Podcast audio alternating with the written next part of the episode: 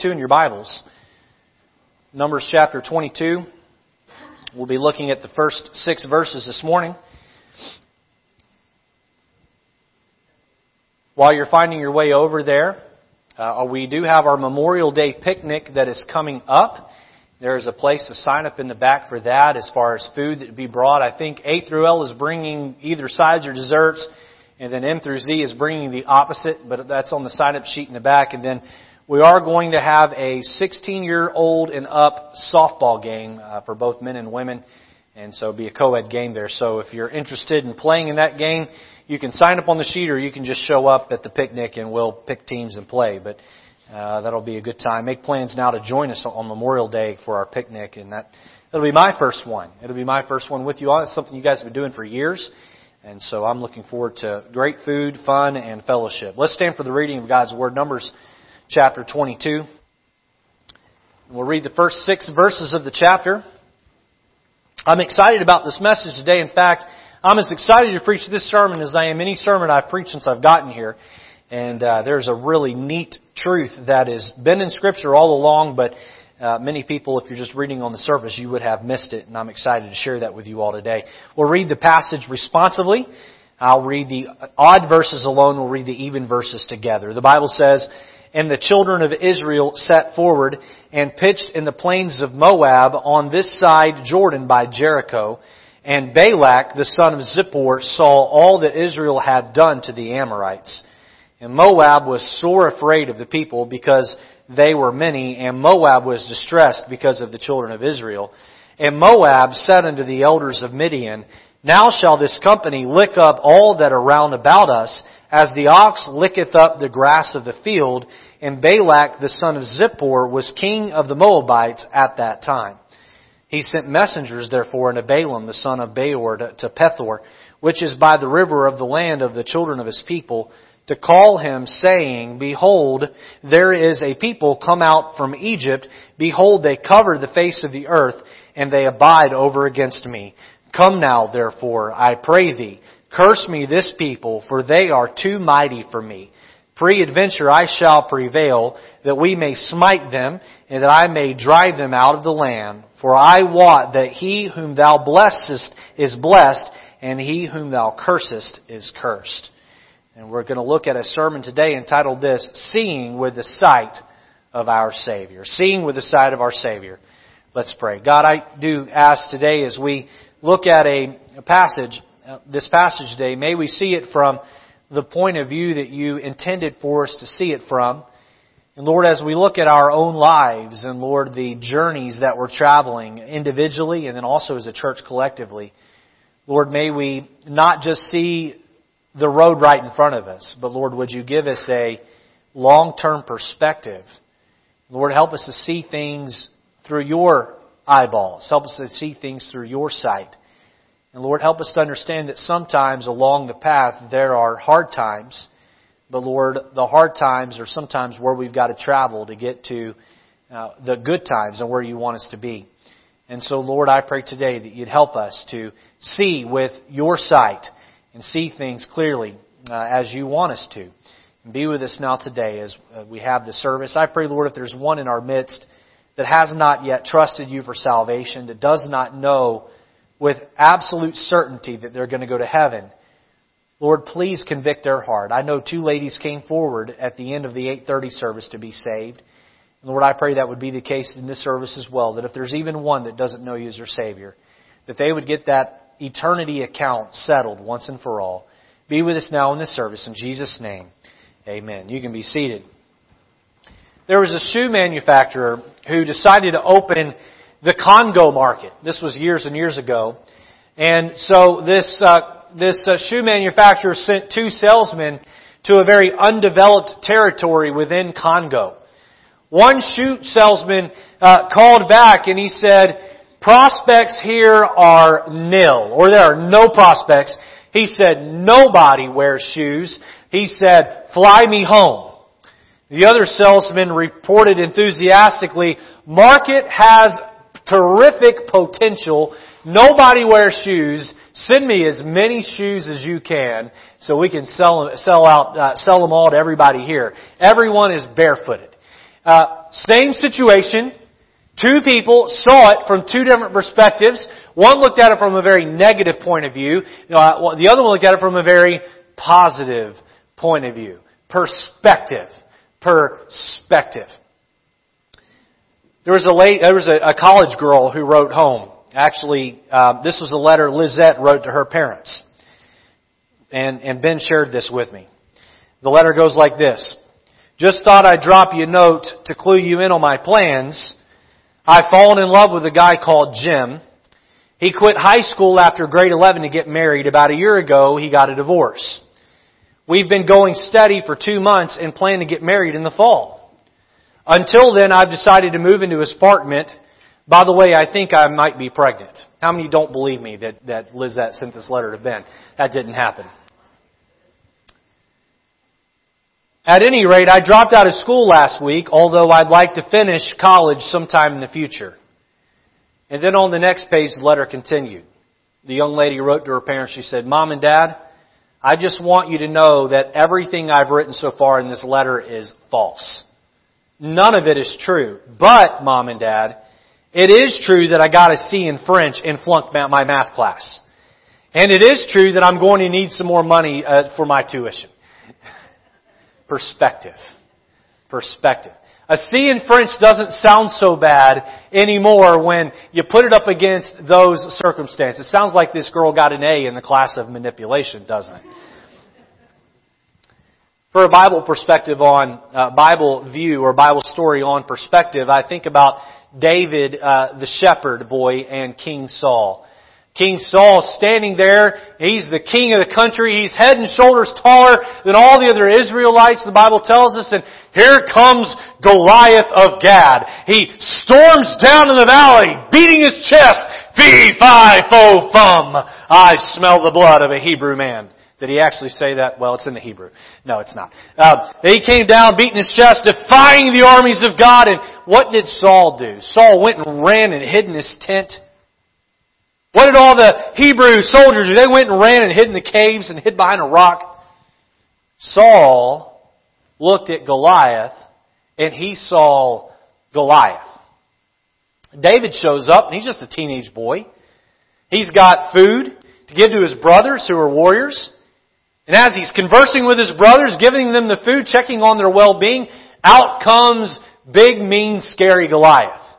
And Goliath starts beating his chest, starts defying the armies of God. David's brothers take off running, and while everyone is running that direction away from Goliath, David starts walking toward Goliath.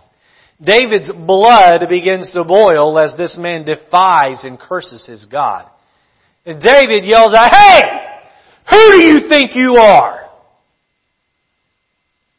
Saul, King Saul, he saw the giant.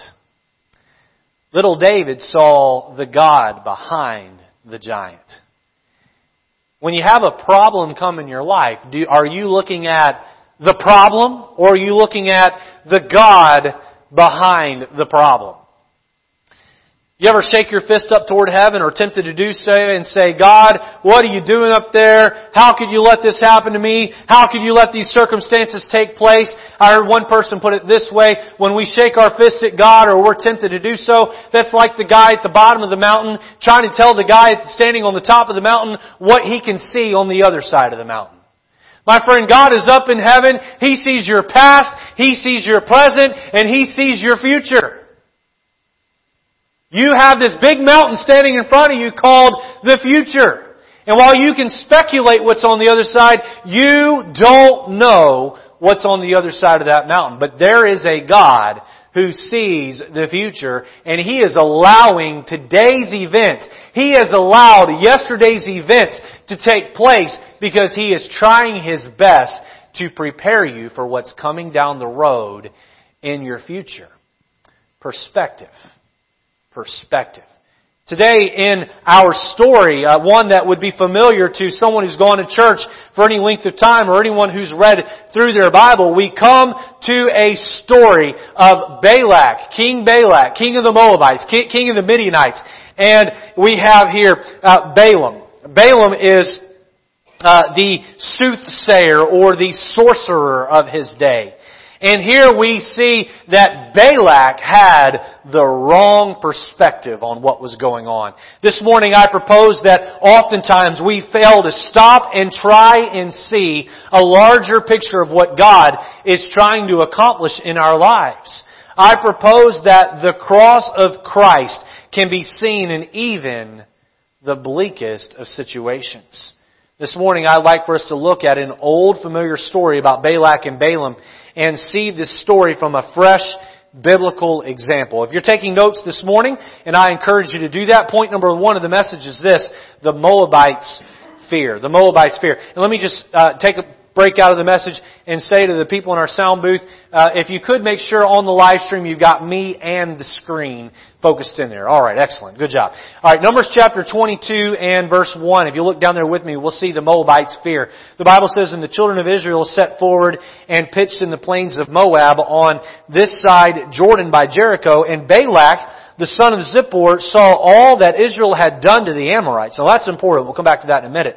Notice verse 3. And Moab was sore afraid, was sore afraid of the people because they were many and Moab, notice this, was distressed. They're sore afraid. They were distressed because of the children of Israel. What do we have here? We have the Israelites beginning to move in and move on to the territory of where the Moabites lived. The Midianites lived. Moab would have been a town inside the greater region of Midian, and uh, they are approaching the land of the Midianites. They are approaching the outskirts of the town of Moab, and here they come marching like an army across the wilderness, and they had just passed the Amorites. They had defeated the Amorites. They had wiped out the Amorites, and now here they came to the Midianites, and the people were wringing their hands in fear. Word had gotten back at what had happened to the Ammonites. You ask, well, Pastor, what happened to the Ammonites? Well, just to put it plain, the Israelites came up on the Ammonites and they defeated them. They wiped them out. They destroyed them. You say, well, why would God allow the Israelites to destroy or kill off the Amorites. Back in Genesis chapter 15 and verse 16, the Bible says, But in the fourth generation, they shall come hither again, for the iniquity of the Amorites is not yet full, is not yet full. The Amorites lived all the way back in Genesis chapter 15. This is God speaking to Abraham. Abraham's walking past the territory where the Amorites lived and God did not want Abraham to mess with or have anything to do with the Amorites. And God told Abraham, He said, the reason is, is because their sin or their time of sin is not yet full. There needs to be a time, there will be a time where their sin has come to fruition, where that harvest is going to come in on the reaping of the sin they're doing, and I will rain down destruction on the Amorites because of their sin. Just a quick note here, God's timing works different than our timing. Works different than our timing. Uh, I know in my home when my children do, children do wrong, I'm quick to punish. And you ought to do the same thing. Uh, don't wait till you're all frustrated and flustered to punish your children. You need to frustrate, uh, uh, punish them when you're not frustrated and get them to obey you with, with just a whisper. But God doesn't always work that way with us. Sometimes He will allow us to sin and to sin and to sin and to sin, and there seems to be no consequences on those sins.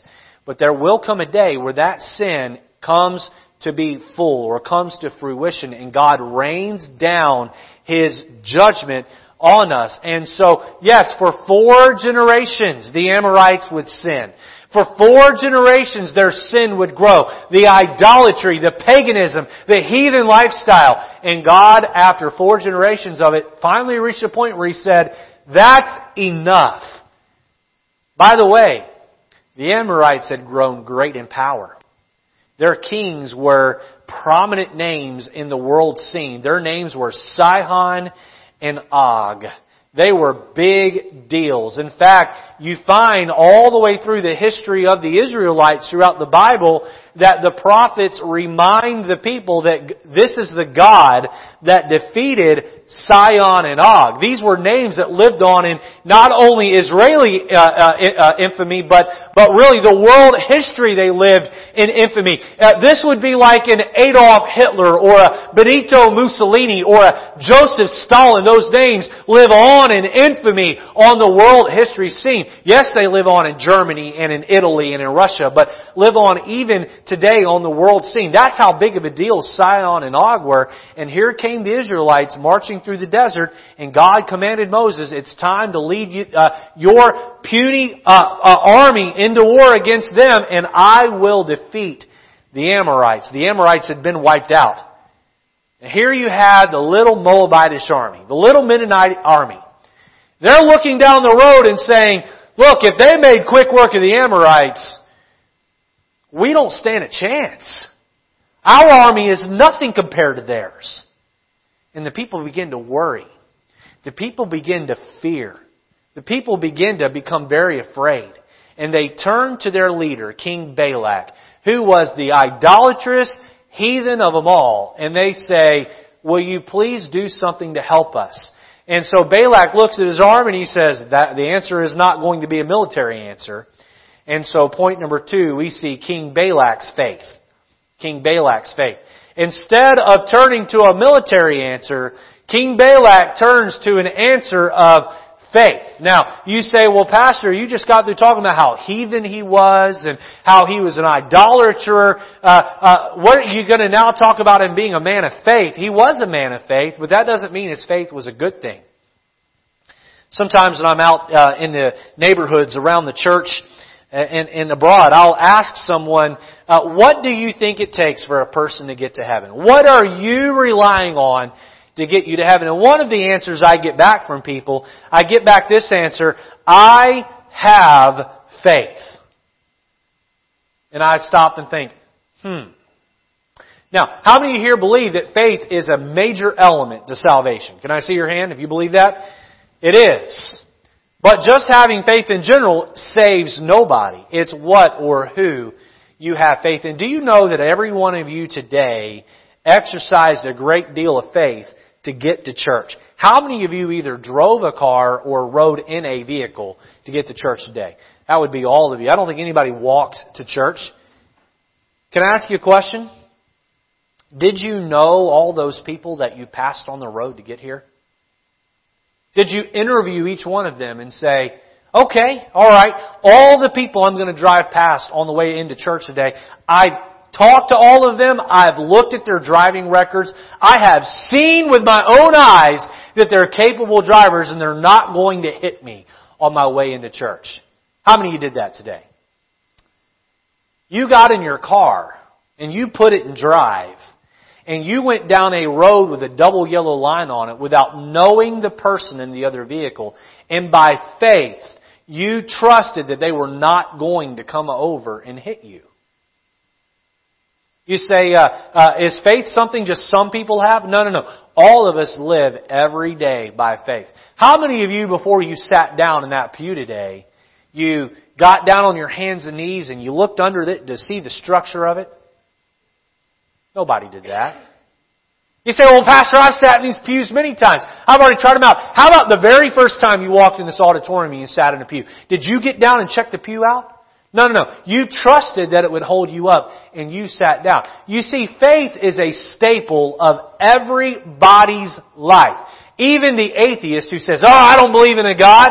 Do you know that even that atheist has to have some belief about how we got here and even he has faith. Your faith might be in the theory of evolution, and I'm going to emphasize theory, the theory of evolution. You know why it's called a theory is because it's a belief system. I cannot prove, I cannot replicate in a laboratory creation. I can't do it. I can't get God to come down and go into a laboratory and show everyone how we created everything from nothing. But the evolutionists can't go into a laboratory and recreate the Big Bang either. So it's a faith system. Balak had a faith system. What did he believe in? Well, look down at Numbers chapter 22 and verse 7. Here we find Balak, he is going to send the elders of Moab and Midian uh, off to Balaam to try to convince him to come. Notice how the reward is described in Numbers 22, 7. The Bible says there, and the elders of Moab and the elders of Midian departed with the rewards of divination. Rewards of divination. That idea of divination is uh, uh, has to do with the occult or foretelling the future through a demonic presence. We'll see later that um, uh, actually in the end of chapter 22, I believe uh, verse 41 there, it talks about the high places of Baal.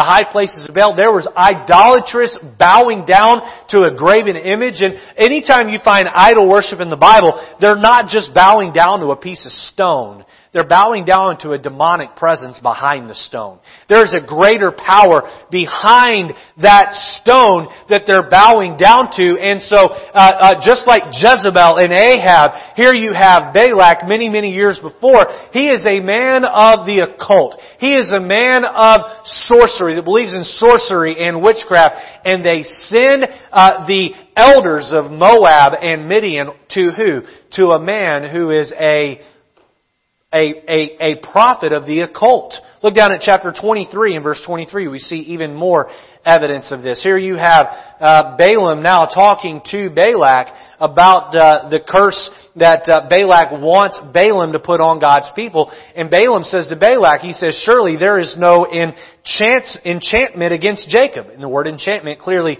is a word of sorcery. Neither is there any divination against Israel. He's saying, I can't use satanic uh, uh, uh presence or oppression on these people. Yes, Balaam was good at that. Balaam knew that, but Balaam was not allowed by God. You might remember when uh, uh, uh, demon-possessed people came in the presence of Jesus. What did they do?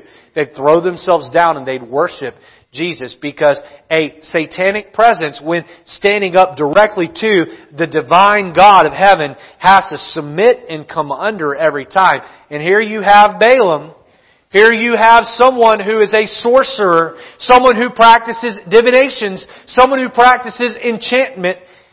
He cannot do what King Balak wants him to do. So we see here, point number one, we see the Moabites fear. Here come God's people, the Israelites, and they are trembling in their boots. Number two, we see King Balak's faith.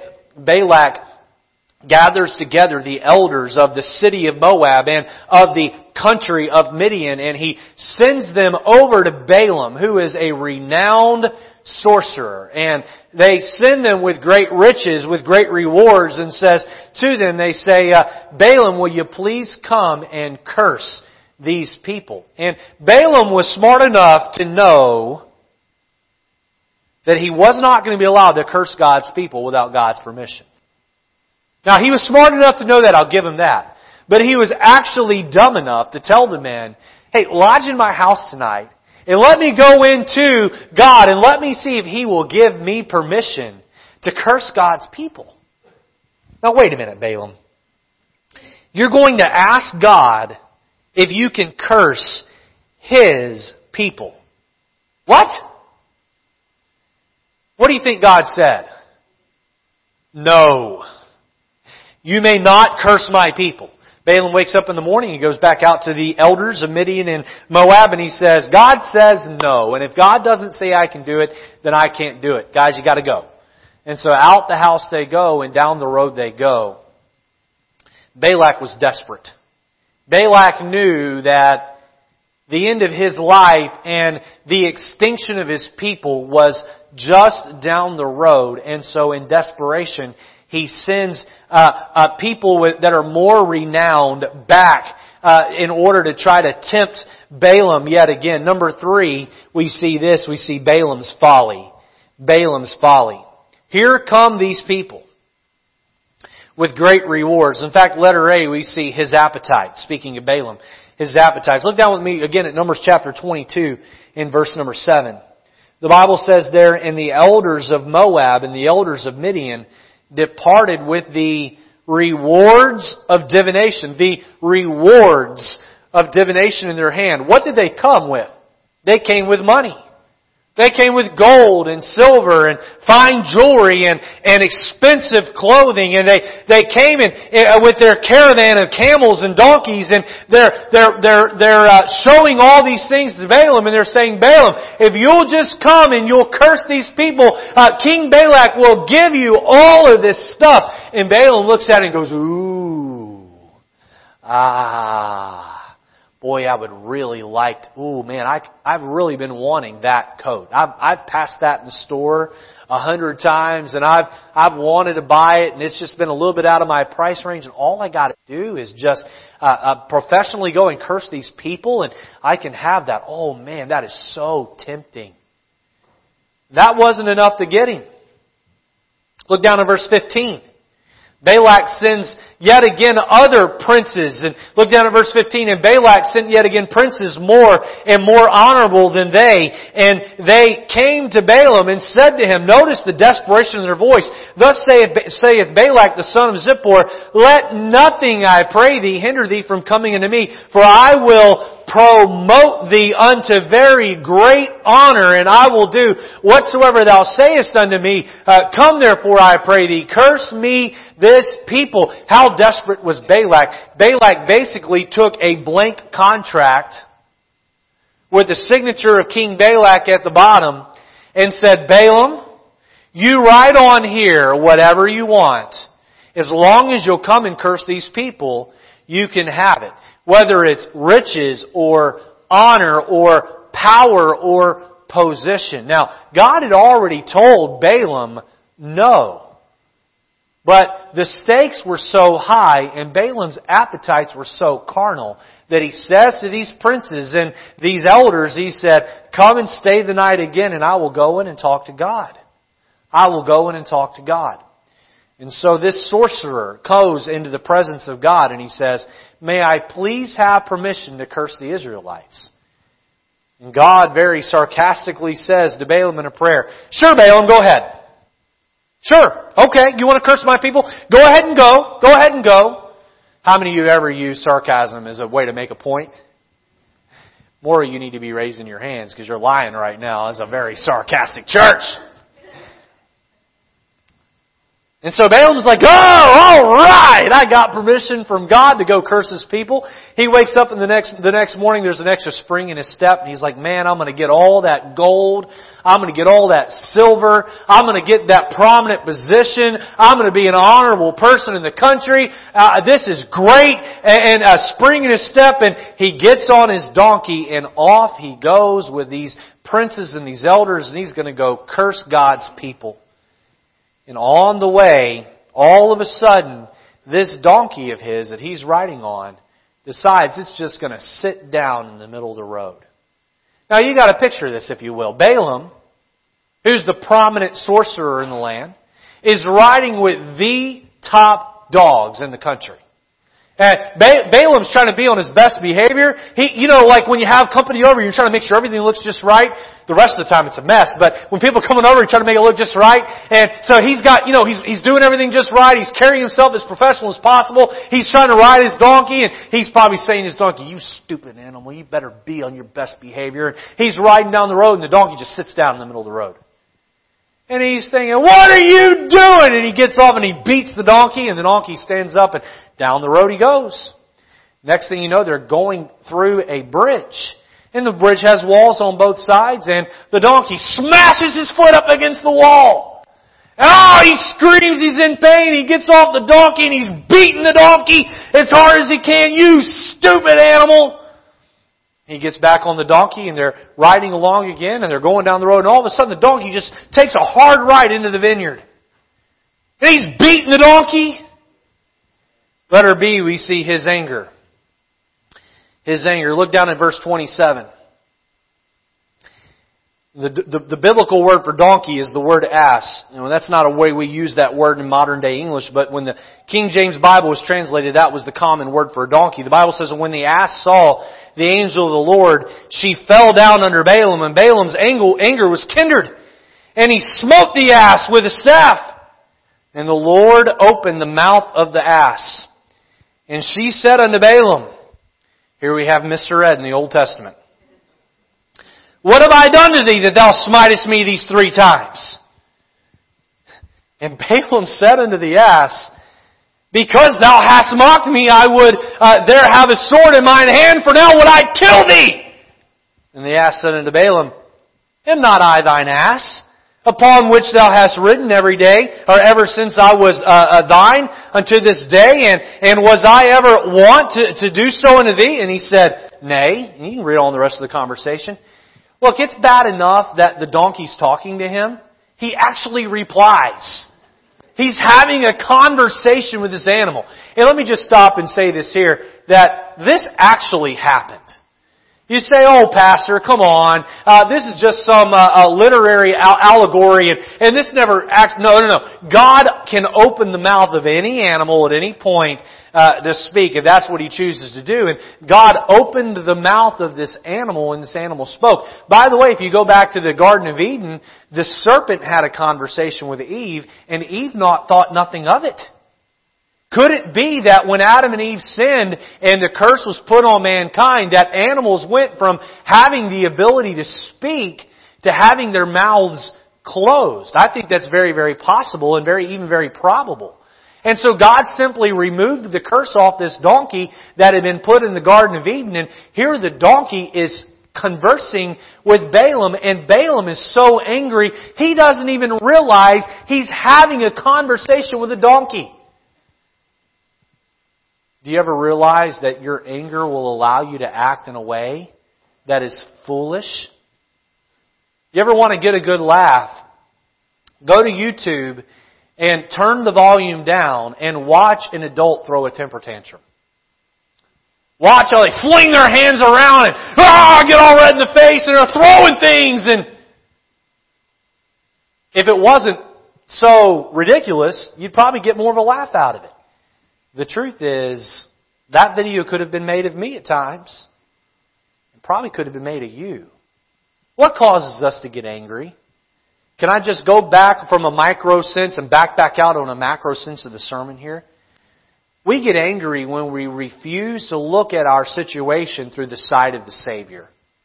When we're not looking at our circumstance through the bird's eye view of God, boy, we can get upset we can get angry and we lose our focus on what God's trying to accomplish. That difficulty in your life, that circumstance that isn't going your way, that boss that talks down to you at work, that spouse that isn't acting the way that you want your spouse to act, that child that's acting out of hand, that situation that just has you so frazzled, that clerk at the store that was rude to you. Boy, are we that guy on the, the mountain that's looking at the guy on the top of the mountain and saying, I can see better than you.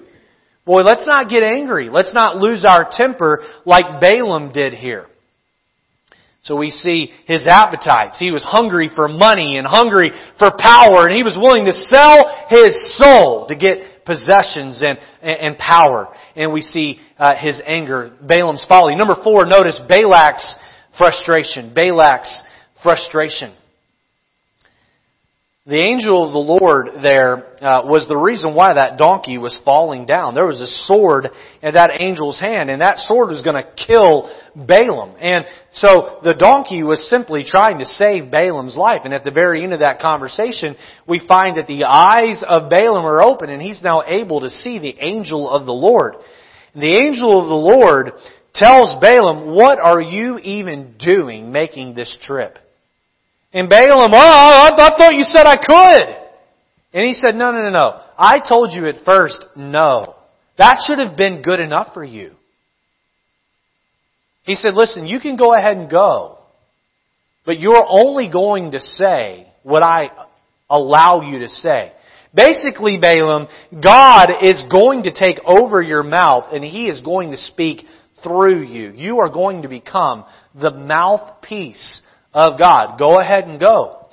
And so Balaam arrives in Moab, and, and Balak is just pacing the floor in his palace probably, just uh, impatiently waiting for Balak to arrive, and ba- Balak uh, uh, receives Balaam and, and, and, and, and shakes his hand and basically falls down and worships him and says, look, we, we, we can't let any grass grow under our feet. Uh, those Israelites are going to come and wipe us out at any moment. He said, come with me. And in the end of Numbers chapter 22, he takes them up into the high places of Baal, and uh, he, he, he, and Balaam says to Balak, go ahead and sacrifice seven uh, sacrifices of animals, and after all the labor of the sacrifices have been done, Balak, or Balaam says to Balak, I'll be back in just a minute. Balaam gets off to the side and he meets with the Lord. And the Lord says, okay, here's what you're going to say. And Balaam goes back over and stands at a vantage point where he can see the Israelites. And look down at verse number 5 of Numbers 23. The Bible says, And the Lord put a word in Balaam's mouth. He took over Balaam's mouth and said, Return unto Balak, and thus thou shalt speak. And he returned unto him, and lo, he stood by his burnt offering, he and all the princes of Moab. So they've got all the top guns there, and this is the time. Balaam's gonna curse the people, right? Verse 7, And he took up his parable and said, Balak the king of Moab hath brought me from Aram out of the mountains of the east, saying, Come, curse me, Jacob, and come, defy Israel. How shall I curse whom God hath not cursed?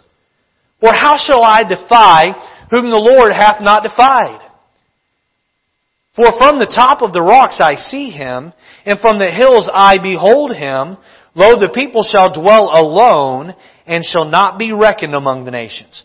Who can count the dust of Jacob and the number on the fourth part of Israel? Let me die the death of the righteous, and let me last in uh, uh, be like his. Balak said unto Balaam, What hast thou done unto me? I took thee to curse mine enemies, and behold, thou hast blessed them altogether. Balak, he's desperate. He, he sends for Balaam. He offers him basically the entire kingdom and says, please just come. Balaam shows up. He takes him up to the top of uh, th- this high place and he offers these sacrifices and this is the time. He really believes with all of his heart that Balak's going to curse these people and it's going to make a difference. And Balak opens his mouth and instead of cursing God's people, he blesses God's people. And I can see uh, uh, Balak back there and he is just dumbfounded. He is speechless. Uh, what? You are one of us? You're cursing the people that are going to come and kill you. What are you doing? He thinks to himself, well, a good night, let's try this again. So down out of the high place they go, and up to the top of Pisgah they go, and, and uh, seven sacrifices later, Balaam slips off to the side and, and, and meets with God, and then comes back over, and again he blesses God's people. Look down in chapter 23, verse 25. And Balak said unto Balaam, Neither curse them at all, nor bless them at all. Balak says, listen, if you're not going to curse them, at least don't bless them. Shut your mouth! Stop blessing the people that are going to kill us. Balaam turns to Balak and says, look buddy, I told you. I am the mouthpiece of God. He is speaking through me. I can't even control my own lips. And Balak's desperate. He's really desperate. So down off of Pisgah they go and up to the top of another mountain they go. Again, the seven sacrifices, this time Balaam doesn't even go aside to meet with God because he already knows what's going to be said. I believe the other two times Balaam was probably trying to argue with God so that he would have liberty over his own tongue. And God said, nope, you're going to say what I tell you to say. And so the third time Balaam stands there and he, he again, God takes over his mouth and he blesses the people of God. Numbers chapter 24 and verse 10, we see the frustration of Balak just boil over. The Bible says, and Balak's anger was kindled against Balaam. And he smote his hands together. And Balak said unto Balaam, I called thee to curse mine enemies, and behold, thou hast altogether blessed them these three times. Notice that three times. That's important here. A lot of threes in the passage, uh, uh, and, and those fit in uh, allegorically to what I'm about to show you here in just a moment. But to the point here is that when you try to go against God, when you try to live your life contrary to God's way and God's people, look at me, look at me, look at me. It's frustrating at best. It's frustrating at best. It is a losing effort. You sit here today and you are living your lifestyle that's in contradiction to Scripture. Can I promise you something?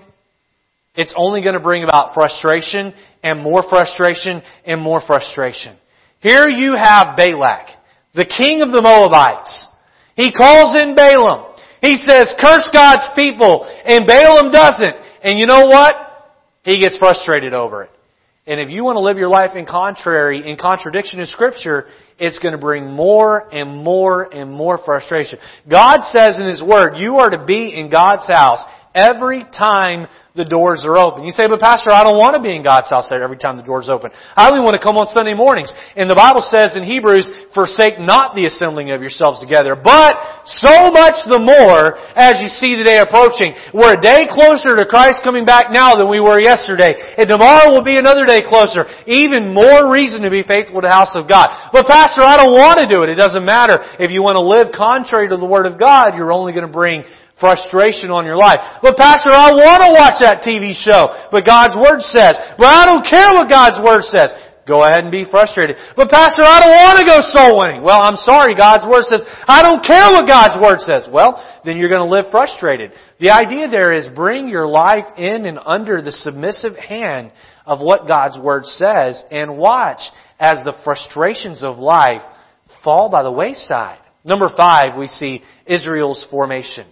Israel's formation. And this is where we're going to get down into some of the details of Scripture. And if you're just a surface reader of your Bible, you would have never seen this. If you like to dig deep and get neat nuggets out of Scripture, I'm going to show you something that's really, really fascinating here. Letter A, first notice where Balaam stood. Look back with me, look back with me at Numbers chapter 22 and verse 41. Will you look there with me in your Bibles? Numbers chapter 22 and verse 41. And when I pause, when I pause my reading, I want everybody out loud to read the next two, two words together with me. Okay, Numbers chapter 22 and verse 41. And it came to pass on the morrow that Balak took Balaam and brought him up into the high places, the high places of Baal. He took him up to a high place where they could oversee all the Israelites. Here you have the Israelites dwelling down below them and they're standing up high where they can see the entire camp of Israelites. Okay? So that was the first time. He takes them out, down off of there, chapter 23 and verse 14. Look there with me. Chapter 23 and verse 14.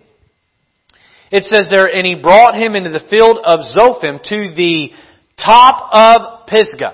The top of Pisgah. So where are they standing? For the first time, when he blesses, they're standing in a high place. The second time, they're standing on the top of Pisgah. Look at chapter 23 and verse 28. Chapter 23 and verse 28. The Bible says, And Balak brought Balaam unto the top of Peor. The top of Peor. All three times. All three times, Balak takes Balaam where he can look out and he can oversee the entire camp of the Israelites. They had a bird's eye view over the Israelites. So you ask, well, pastor, they're up there and they're looking down on the Israelites. What exactly did they see? Well, I'm glad you asked. Letter B, what Balaam saw. What Balaam saw. And I would encourage you later to go to Numbers chapter 2, as I did in preparation for this sermon, and read this for yourself and, and, and uh, be like the church of Berea that proves that what I'm telling you is true. But in Numbers chapter 2, we find exactly what Balaam and Balak and the nobles and princes saw. They looked down and they saw how God had told Moses to form the Israelites. Can you put that next slide up there for me?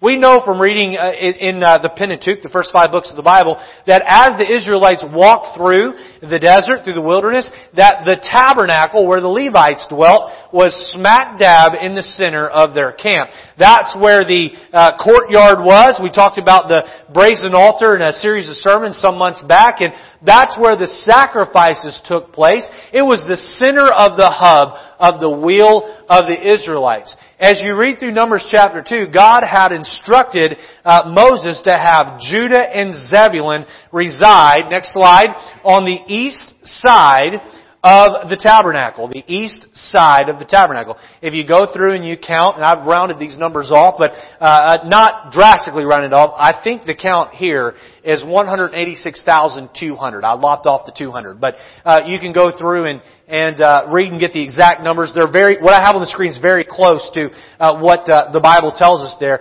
rounded down or up to the nearest thousand there. But 186,000 people dwelled in the camp of Judah and Zebulun. This is a one six thousand scale of what would have been that day. Each one of those tents represents 6,000 uh, people. And so uh, Judah and Zebulun were on the east side. You say, well, Pastor, why do you think that God put Judah on the east side? Well, uh, Cairo, if you're traveling from Cairo, Egypt, over toward uh, where uh, modern day Israel today is, or where they were going, they would have been traveling from west to east. Judah was the firstborn. Judah was leading the Israelites across the desert there. So Judah and Zebulun dwelling on the east side, 186,000 of them. Put the next slide up there for me. Uh, uh, Reuben, Simeon, and Gad were commanded to dwell on the south side of the tabernacle,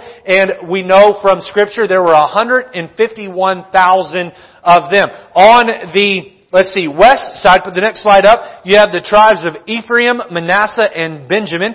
There were 108 thousand of them. And on the south side, you have Reuben, Simeon, and Gad. And there were, next slide, 151, or 157 rather, thousand of them.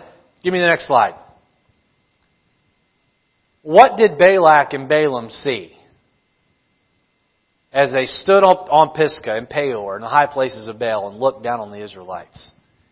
God had formed His people in the shape of a cross. The Israelites marched through the wilderness in the shape of a cross. Every time God from heaven looked down on His people as they traveled the 40 years they were in the wilderness, He looked down and He was reminded that His Son would be birthed through the tribe of Judah dwelling on the east side there and that his son would die on the cross. Balak and Balaam stand there and they look down on the children of Israel. And for the record, they didn't know what a cross was. Crucifixion wasn't a form of punishment back then. But they looked down and Balaam said, I can't curse them. You say, why was it that God was not allowing this sorcerer to curse the children of Israel because God was protecting the symbolism of the cross. God was not going to allow a man who had satanic powers to curse the cross of Jesus Christ. Three times. Three times he blessed the cross. Does anybody know how many days Jesus lied dead in the ground after he died on the cross? Three days. Three days. Listen, you can't make this stuff up, folks. You can't make this stuff up. Balaam stands there and he blesses God's people as he looks down and he sees the cross. By way of conclusion, I've jotted down some parallels here between what Balaam saw and how it applies to you and I today, and really even what happened there. The first thing I wrote down in my conclusion is this. There were sinners there were sinners that made up the cross. Let's see if I can get this here to work. In every one of these tents right here, there lived sinners. Every one of them. God looked down and he looked at the tribe of Levi and the, and the Levites that lived around the tabernacle and he saw sinners. He looked over here to Judah and, and, and Zebulun and he saw sinners. He looked in Dan and Gad and Asher and all these others and Benjamin and Ephraim and he saw sinners. Sinners. You know, Jesus Christ would come from the tribe of Judah. Oop, can you bump that back for me? From the tribe of Judah. He would be birthed through one of these tents right here. And one day, as the sinless, spotless Lamb of God, He would become the sin of everybody that lived in every one of these tents. But not only would He become their sin, He would become your sin. Romans chapter 3 verse 23 tells us, For all have sinned. You say, Pastor, I'm a really good person. Can I tell you today that you might do good deeds, but God calls you the same as He calls me, sinner. Sinner. Sinner. There was sin that made up that cross. And when Jesus Christ would hang on the cross one day, the Bible tells us this. It says, He that knew no sin became our sin so that we could be made the righteousness of God through Him. The cross there in that wilderness was filled with sin and the cross where Jesus died became a place where the man who hung on it became my sin and your sin. The second application I see from there that day that applies to here today is that the heathen refused to accept the cross. Here you have Balak and Balaam. Balak represents the political power of Midian. Balaam represents the uh, spiritual power of Midian. And they looked down at the cross and both of them out and out rejected. Now Balaam had to bless it because he was forced to, not because he wanted to. Balaam in his heart hated what he saw. Hated what he saw. Can I tell you, friend, today, there is only one way a person goes to hell. There is only one thing that sends a person to hell. It isn't murder. It isn't suicide. It isn't abortion. It isn't lying. It isn't pedophilia. And all those are terrible things. You say, Pastor, what sends a person to hell? The same thing that sent Balak and Balaam and the Midianites to hell. Their rejecting of the cross. You see, you're here today and you say, Pastor, I don't need the cross to get to heaven. I'm a really good person.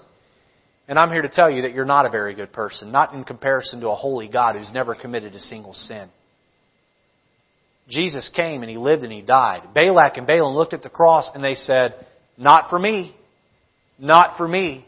Romans chapter 6 verse 23 says, For the wages of sin is death the wages or the payment or the paycheck or the earnings of your sin, the breaking of God's law is death or separation or eternal damnation from a holy God.